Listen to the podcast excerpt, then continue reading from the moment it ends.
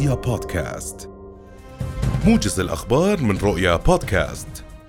اغتالت قوات الاحتلال الإسرائيلي صباح اليوم الشاب مصطفى الكستوني أحد قادة كتائب شهداء الأقصى الجناح المسلح لحركة فتح في جنين. وقالت وزارة الصحة الفلسطينية أن الكستوني استشهد إثر إصابته برصاصة في الرأس وأيضا في الصدر والبطن.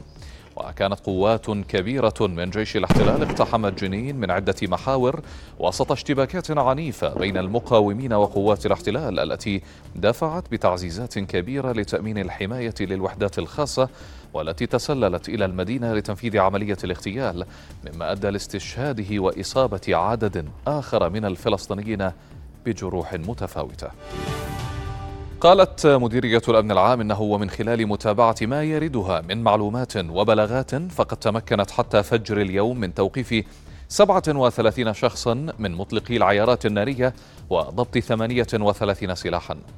وبينت أن الكوادر المرورية قامت بتحرير 3214 مخالفة منها 1047 مخالفة بسبب المسير على شكل مواكب معيقة للسير وأكثر من ألفي مخالفة أخرى مرتبطة بالاحتفالات.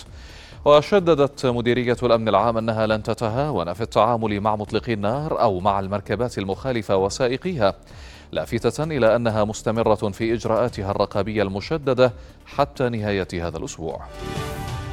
يعقد مجلس الأعيان اليوم جلسة لمناقشة مشروع القانون المعدل لقانون الملكية العقارية لسنة 2023 والذي أقره مجلس النواب الاثنين الماضي.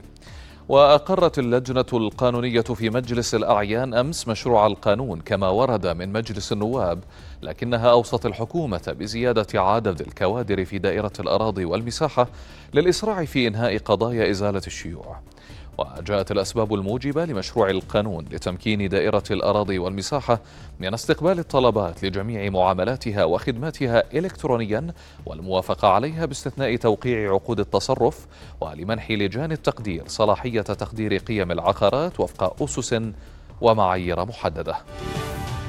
أعلن أمين عمان الدكتور يوسف الشوار بأن نسبة إنجاز أعمال المرحلة الأولى من مشروع إعادة تأهيل موقع بركة البيبسي بلغت 70% وبين الشوار بأنه مع بداية العام 2022 بأشرت الأمانة بتنفيذ حل جذري ونهائي للمشكلة بأعمال تأهيل البنية التحتية للبركة للتخلص من المياه الراكدة والمتجمعة في البركة وإعادتها لمجراها الطبيعي في نهر الزرقاء. وتصل تكلفة المشروع إلى 12 مليون دينار ممول بمنحة وقرض من البنك الأوروبي لإعادة الإعمار والتنمية. قال التلفزيون الرسمي الإيراني أن وزير الخارجية حسين أمير عبد اللهيان سيزور السعودية هذا اليوم. وكان وزير الخارجية السعودية الأمير فيصل بن فرحان قد التقى في حزيران بمسؤولين إيرانيين في طهران في أول زيارة يقوم بها إلى هناك بعد استئناف العلاقات الدبلوماسية مع الجمهورية الإسلامية. وتوصلت السعودية وإيران في أذار الماضي لاتفاق بوساطة صينية على استئناف العلاقات الدبلوماسية بعد سنوات من الخصومة.